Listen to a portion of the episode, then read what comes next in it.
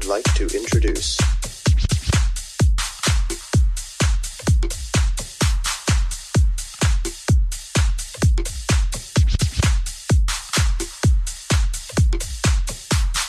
Continuum.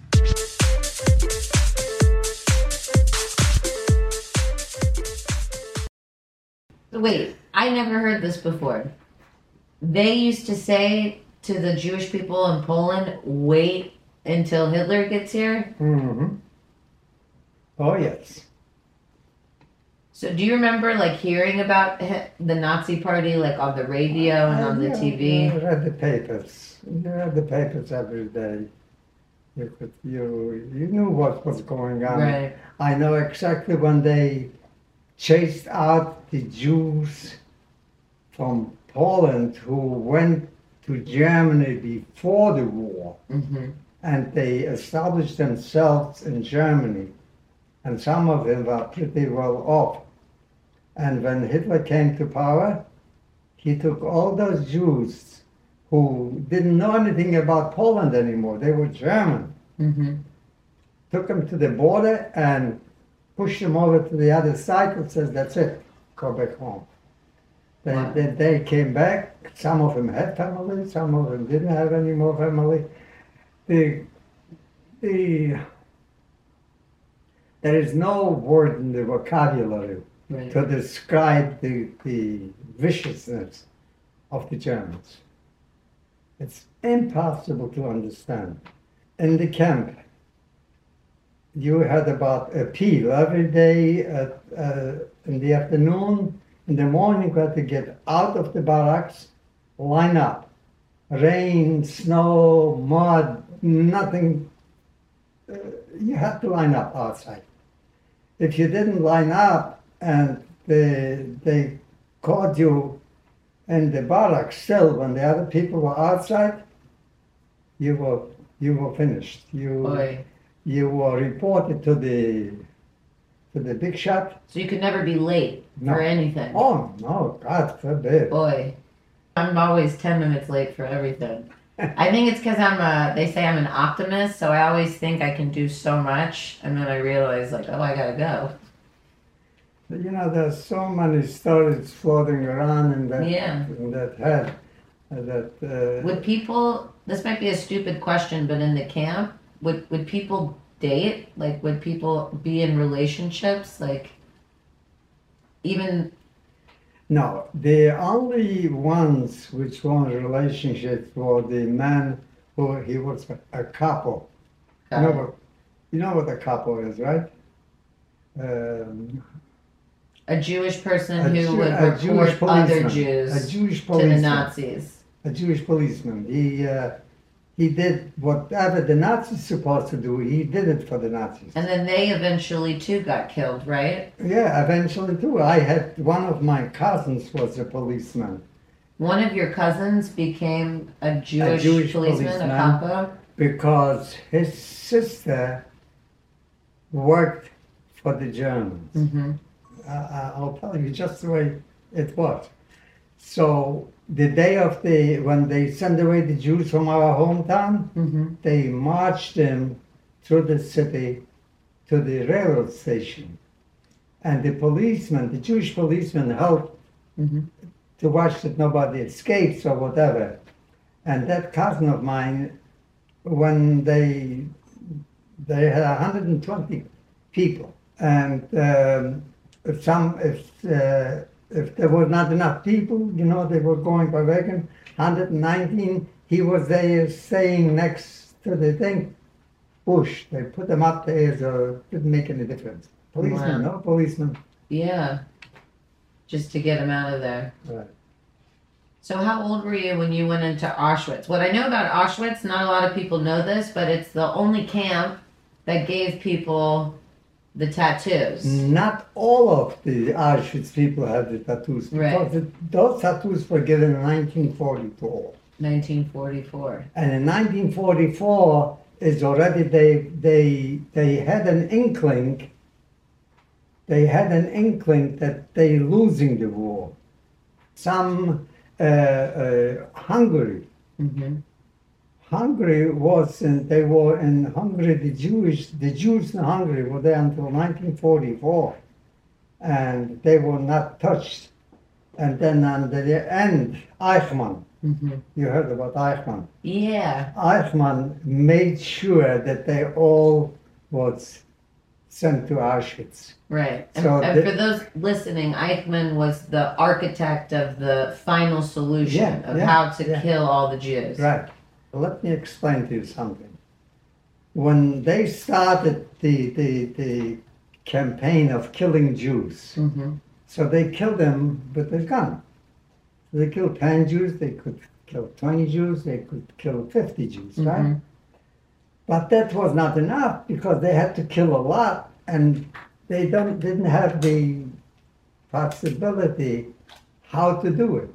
Right. So I don't know if you heard about it. The next thing was that they took the, uh, a bunch of Jews, they put them on a truck, on a closed-up truck, and they packed them in there, and they took a pipe from the exhaust pipe from the gasoline hmm burning, and they killed them that way. They they get you never heard of it? No. Oh, yeah.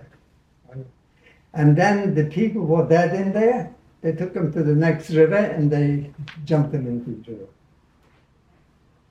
What? It's, it's uh, mind boggling. It's for a human being not to understand. Yeah. Um, I started to tell you a story about the, uh, we had to stay in line and they were counting us. And the count, you know, German, it has to be someone in the morning, someone in the afternoon. So when the big boss came down, they gave him a report. So they told him there are 550, there are 10 in the hospital, there are two dead or whatever. hmm Now, one day, uh, also there was the punishment if they somebody did something wrong, and those are individual things that I want to tell you. Yeah. There was a, a girl from my hometown, and she was a beauty. And a German uh, watchman, you know, she was a beautiful girl, so he was allowed to take her to clean her apartment and to do things around the thing. But whatever else they did, I, I don't want to know. I'm not interested. So every day when she was ready, finished with her work, she had to leave and go through a watchman, through a German watchman, back into the camp because those policemen lived on the out, outside of the camp. So Wow. she passed by. So she was probably having to prostitute herself, is what you're saying. That that's one thing. That's one thing. That's for sure. They had they had a house of prostitutes of girls, and they sent in the German soldiers there. So with this particular girl, so they found the margin, so they reported it to the big shot. So the big shot had given her a punishment of 25 whips on her naked behind. In front of 4,000 people, she had to undress, put her panties down, and they gave her 25 whips you're talking about cruelty. I'm just telling you. There was another case of uh, he uh, that that that big shot. He punished somebody who stole a little yarn. He worked as a as a carp and not a carpenter, but a uh, A seamstress? sewing. Uh huh. So he had he had some yarn. So he put it in the pocket because he wanted to fix something in the evening when he's going to get back. They found that yarn, 25 whips. So the Germans didn't give him the whips. The Germans brought over anybody who was near there. Come here. Give them 25 whips. So he counted one, two, three, four, five, and then the German saw that the Jew didn't want to hurt that man whipping them so hard that it hurts. So he said to him, I tell you what, let's stop. He says, now you go on the table. They had a table closed like this, and let me explain to you. Not as big, smaller. And what they did is they had a board down here. So you had to put your feet there, your feet there, and you had to lay like this. It took one guy to hold his hands because uh, if not, if it hurts, he would get up maybe Right. to hold his hands. So the guy, they took a Jew to do the whipping, and the Jew did not whip as hard as he should. So the German says to the Jew, he said, now you come and lay down and I'll show you how to whip. I mean, the cruelty is beyond. Elie Wiesel tells his story, if you re- read his book, that when he came, he saw that they, they brought wagons of children and they just dumped them into the fire. Yeah, I, I, I learned about that. Yeah.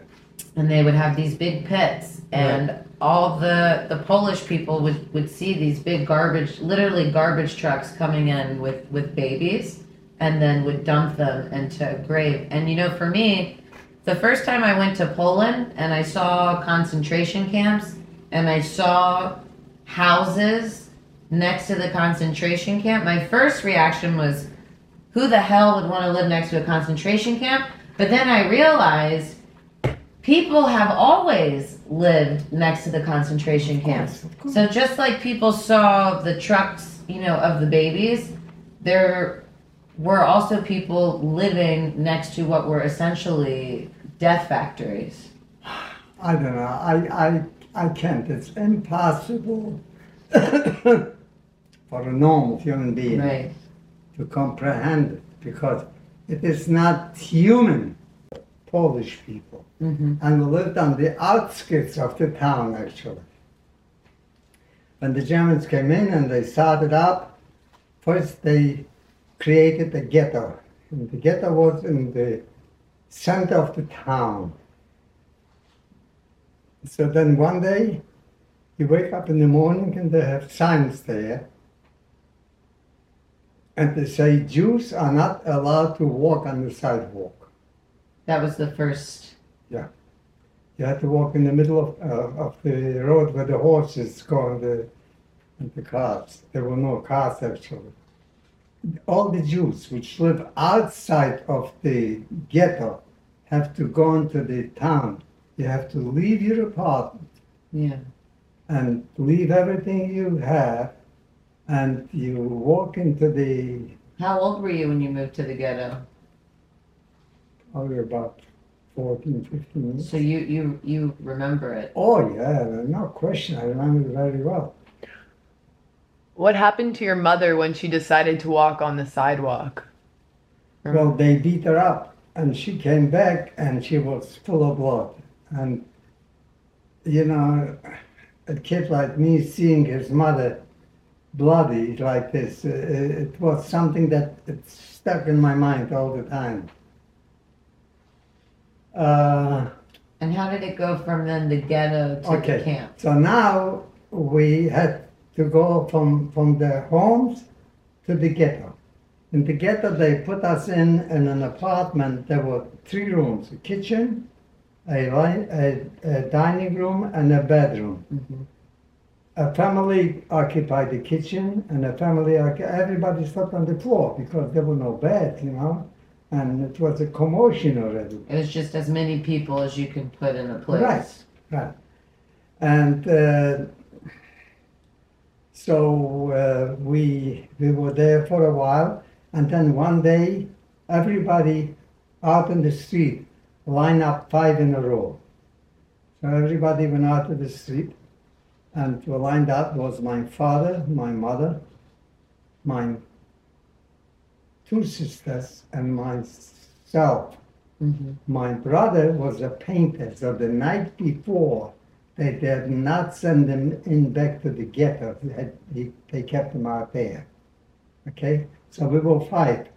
and we are walking towards the railroad station in our hometown. And on the way, they make an announcement all boys 18 to 25 should step out of line. Well, I was one of them, but I didn't want to step out because who wants to be separated from, from his family in a situation like this, especially, right? Right. I'm not listening what they said, and I walk further. And as I walk further, a little further, I am grabbed by the neck and pulled out of the line by a German. And that was the last time I had seen my family. They took me, and they took another 39 boys or 40 boys together, almost about my age. And what we had to do, listen to this, you have to understand. We had to go to each and every apartment in our city with a German. And the German came with his machine gun. And wherever he found a living person hiding, or an old grandma lived with you and she was sick, she was in bed all the time, it, ha- it happened. That was normal. So when they came in with, with those boys with us, they went ahead and whoever was alive or, or whoever they found alive, they shoot. We had to take out those dead bodies of those people, put them on a truck on the street, then drag the truck to the cemetery, dig a big hole. Wait, you dragged the truck? Yeah, Wow. yeah, oh sure. With Not how many, me, there how were many, quite- there how were many few. bodies? There were a few, a few boys, and we had to How many dead bodies on a cart, you think? We, we loaded up as much as, they could, whoever we found. So you're talking about cruelty. It's beyond any comprehension of a normal human being. So then, that's when I was talking before about my cousin who was a policeman, Mm-hmm. and at the railroad station, there were not enough people. Boom, you go with Wow. them. If you have you ever like, is there anything that you've ever smelled that triggered? Like, if you smelled like hair on fire, is have you ever had an experience after the war where? Oh God, not after the war, during the war. In Auschwitz, in Auschwitz, the chimneys, there were four chimneys, and they were 24 hours. The fire was spitting out of the of the burning burning of the dead bodies because they had the crematoriums. They the people came in, they were guests, and they were put into the ovens, and that was Uh, it. Now, I remember the last time we hung out, you mentioned to me your wife that you had actually seen her in the camp. Well, uh, we came to another camp, the first camp in Poland. I'm from a different city, she's from a different city. I Mhm. didn't know her, she didn't know me. But in, in that camp, we were a little bit free. That was a working camp, not a concentration camp. So Auschwitz was was afterwards. a concentration camp, After, from there, and only concentration camps were people murdered, and most of the camps were work camps. all right. Okay. So we were first in that working camp, and then the uh, the Germans had started to retreat. So there were also people marching.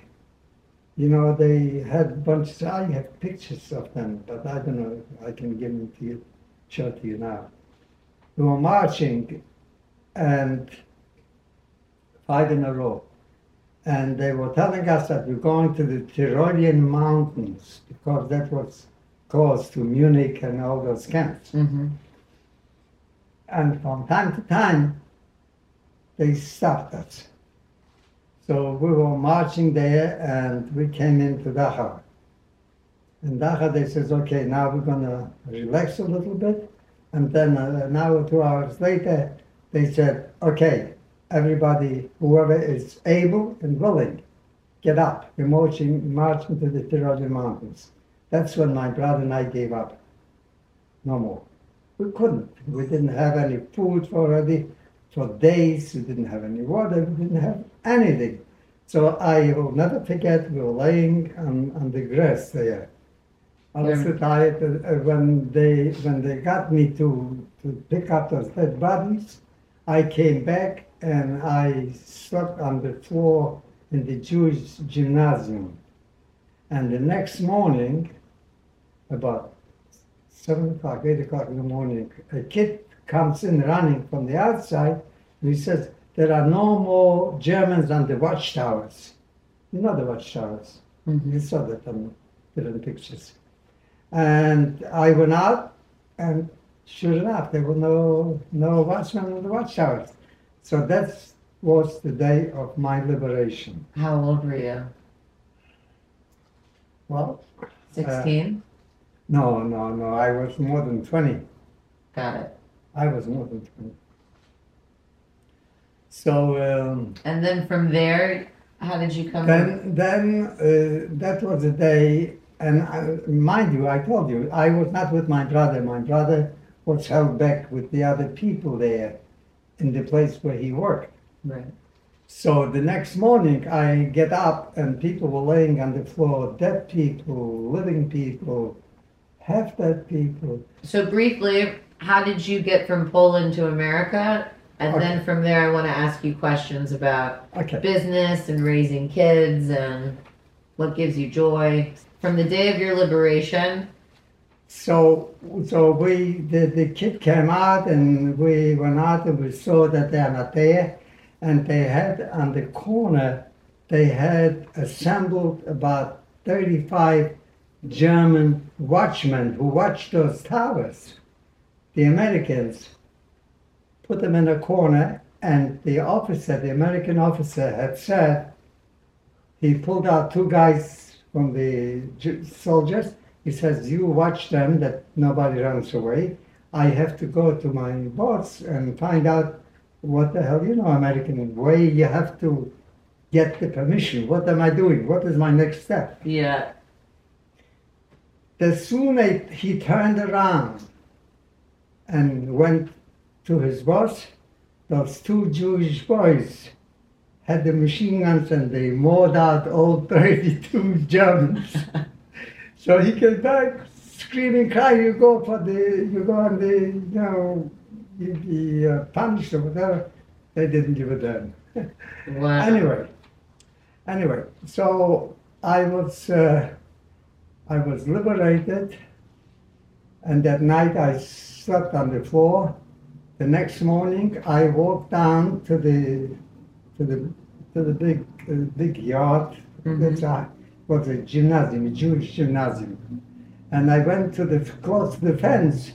The fence was not electrified anymore, and I see a, a guy coming in from the outside already. He's got a bag with bread, margarine, rolls, something else. So I said to my brother, let's get out of here. So we got out of there and we started to march.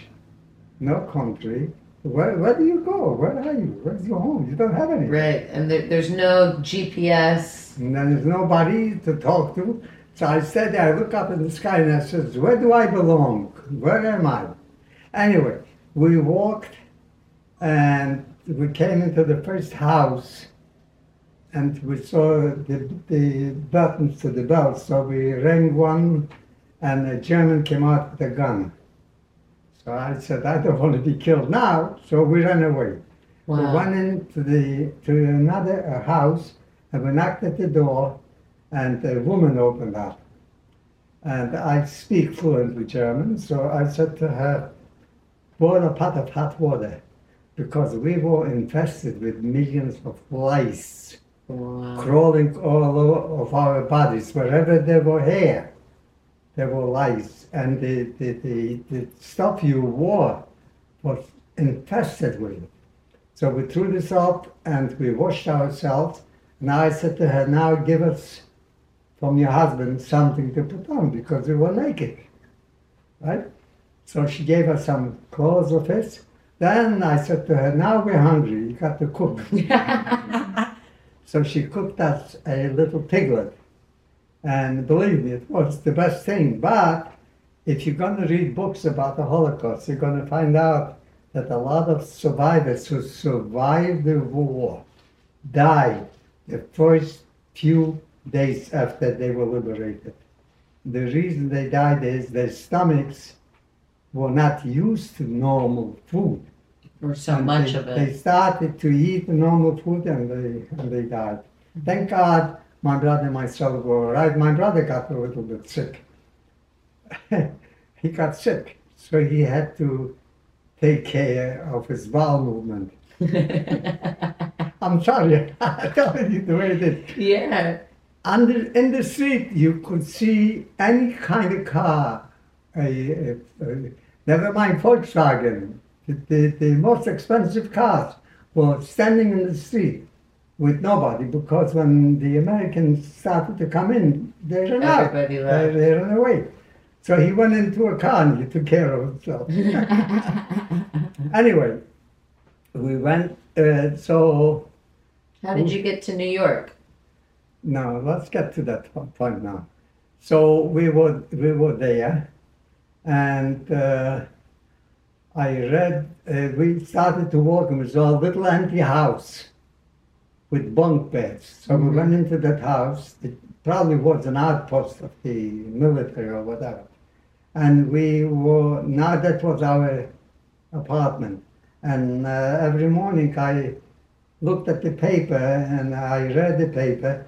And now in the paper there is an article that the Americans are looking for somebody who can run a cake bakery. Me. so I went up. Because your father had a bakery. That's right. So I went, I went up to the Americans and they gave me a sheet of paper and they told me to go to this and this place in Munich on the main street. When Hitler came to Munich from Berlin, hmm he stopped in that cafe. It was Café Konditorei am Dom. Okay. What's that mean? Uh, am Dom, that means uh, uh, con, uh, con, con, Konditorei is a cake bakery. Okay. And am Dom is where the big uh, church was. Mm-hmm. So uh, You went into the bakery that Hitler ate in? Yeah. Yeah, okay. So I got the sheet from the Americans and I got in. I lined up all the people. There were about 25, 28 people working there. And then I said to them, Where is the boss? There comes up a big, fat German like this. And he says to me, Ich bin der Inhaber. In German, of course. And I understand, I understand German. And I said, I said to him, Du Schweinhund, raus of here. And I chased him out. So I got even what they did to my father. Wow. I ran that business, let me get to the, to the end. I ran that business for a while. I had a chauffeur. And then I met my wife. I came to my friends one day to visit them. And my wife was In New there. York? In New York, yes. Mhm. German, Oh, in Germany? You met your wife in Germany? of course. Oh my god! I always, for some reason, I thought you like randomly no. met her at someone's house in New York. No, no, no, no. I met her in, I met her in Germany at, at my friend's house, and we got married. And How soon after I- that? 1940, 46. How long were you were you dating? After the war. Not too long. Not too long. When you know, you know. you bet. So uh, I. um And she was okay with coming to New York. Oh yeah, uh, she was she was okay. She she lived in a displaced person camp. Mm-hmm. I took her in. I never was in a displaced person camp. I got right away a three bedroom apartment from the Germans Wow. because I worked like I told you. I never was in a DP Right. camp. So I had uh, I had a chauffeur because when I took that business from the German, there were two cars there. The Right. chauffeur came every morning, picked me up, took me into the business. I had a maid for my wife, Wow. and then she became pregnant. We had our daughter, in 1948. And in 1950, one day I came home from the business. I was making quite a bit of money. I came home from the business. I said to my wife, you know what? We're going to America. Not to, I'm sorry, not to America. We're leaving Germany. I don't want to bring up a child in Germany. I don't want to hear that German language talking. Do you still speak it? Because some survivors won't won't even speak it anymore. I German. don't, I don't speak German unless Yeah. I have to. So you decide that you're ready to leave Germany. Right, so we uh, registered to Panama, we registered to another few countries in South America, and we registered to America. And the first acceptance came from America. Wow, Uh, you have to That's have, you have to have a sponsor, you know. You Right. couldn't just come. that's surprising because a lot of people don't know that America actually turned down the opportunity to to save people during the war. during the war. But after the war, the ORT, you know, the ORT Yeah. organization and the HIAS, they did a lot. They helped a lot. They had fictitious people.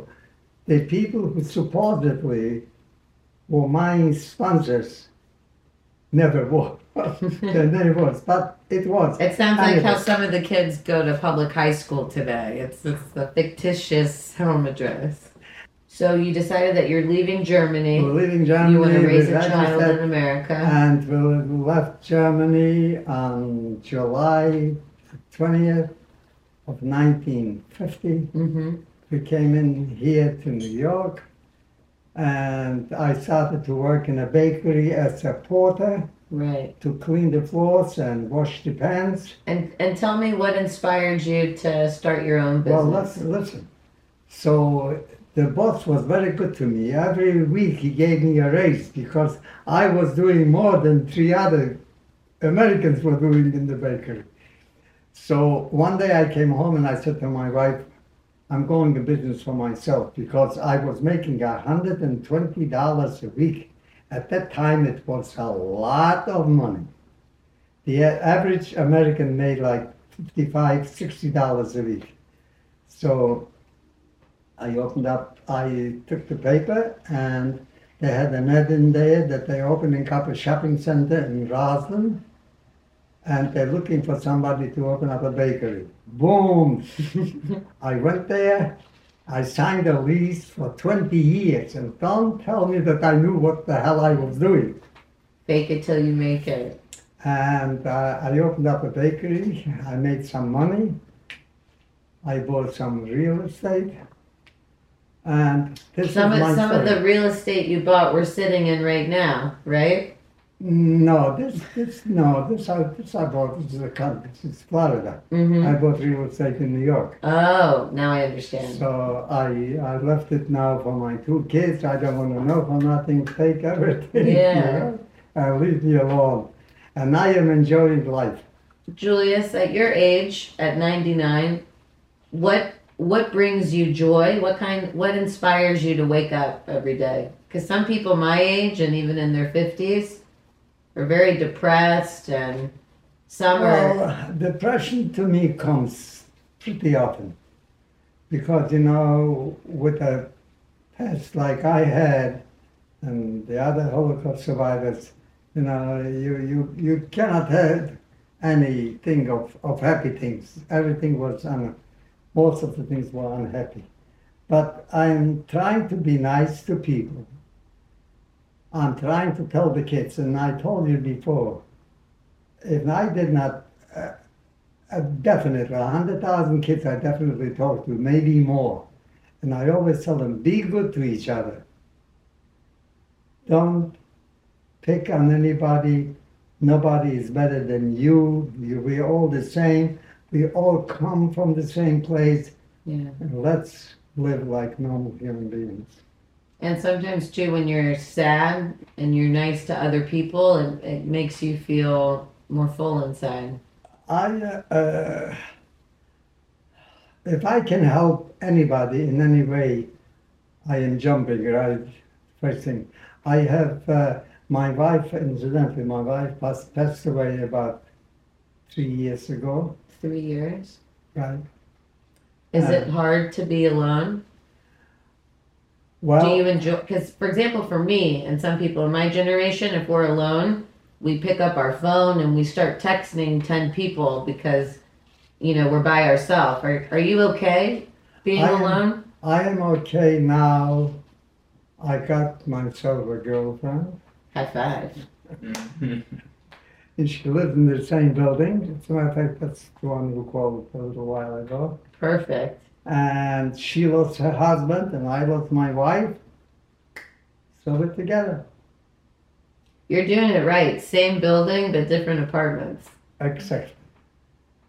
And She- and your in your life, where's one of your favorite places that you you traveled to, like a different country or I don't want to travel nowhere.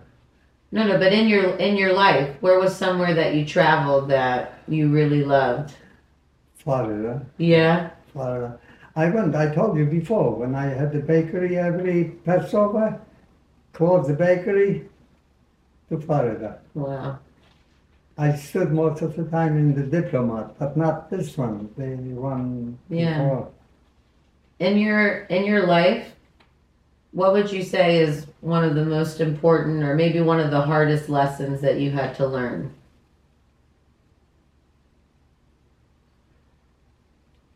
Well, the, the main important thing is to be nice to other people. That's very important.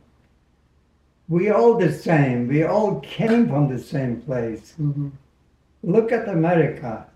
Why is America so well off?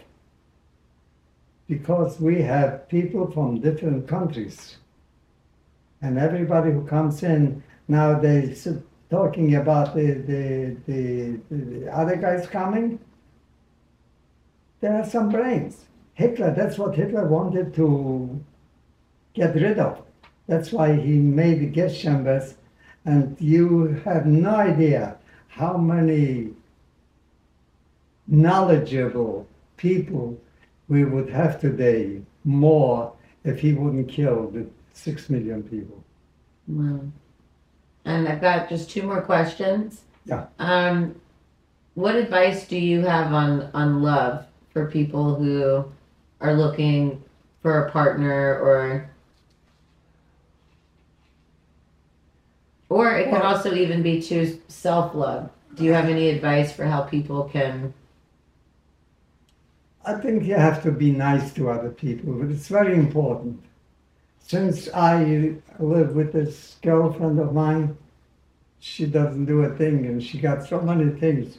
And she says to me today, the, the other day, she said, I don't know what I would do without you. but uh, I always was a kid who tried to help other people. My mother was always mad because uh, we had neighbors and the uh,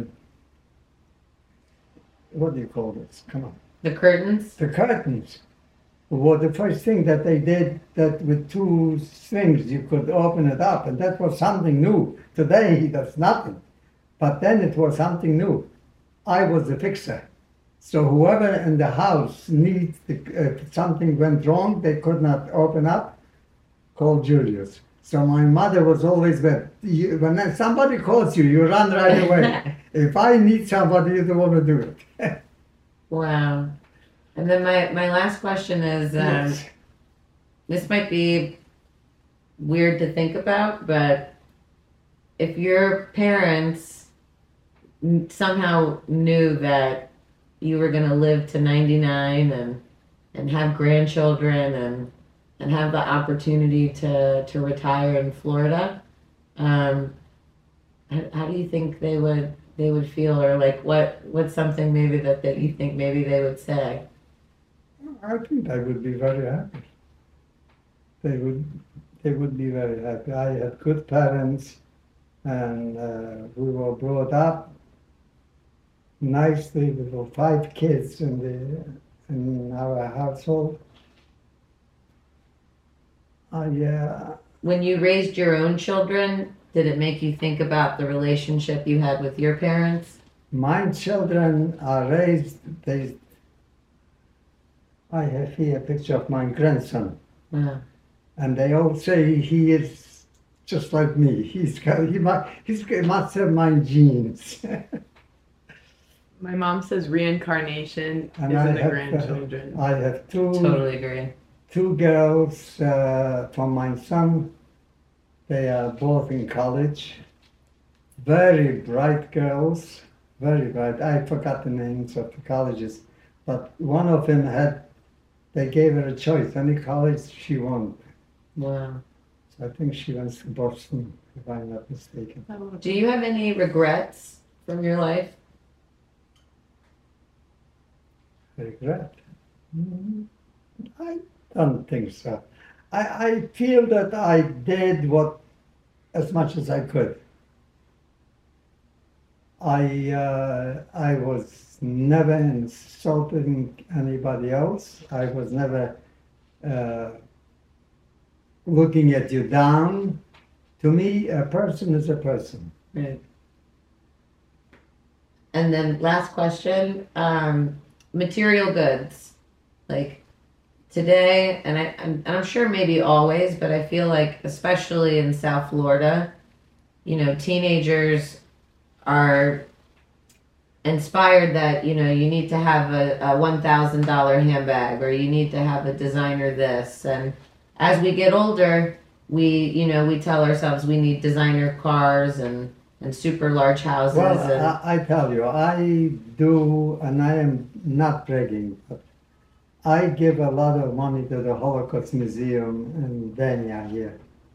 I gave them ten thousand dollars once. I gave them five thousand dollars another time.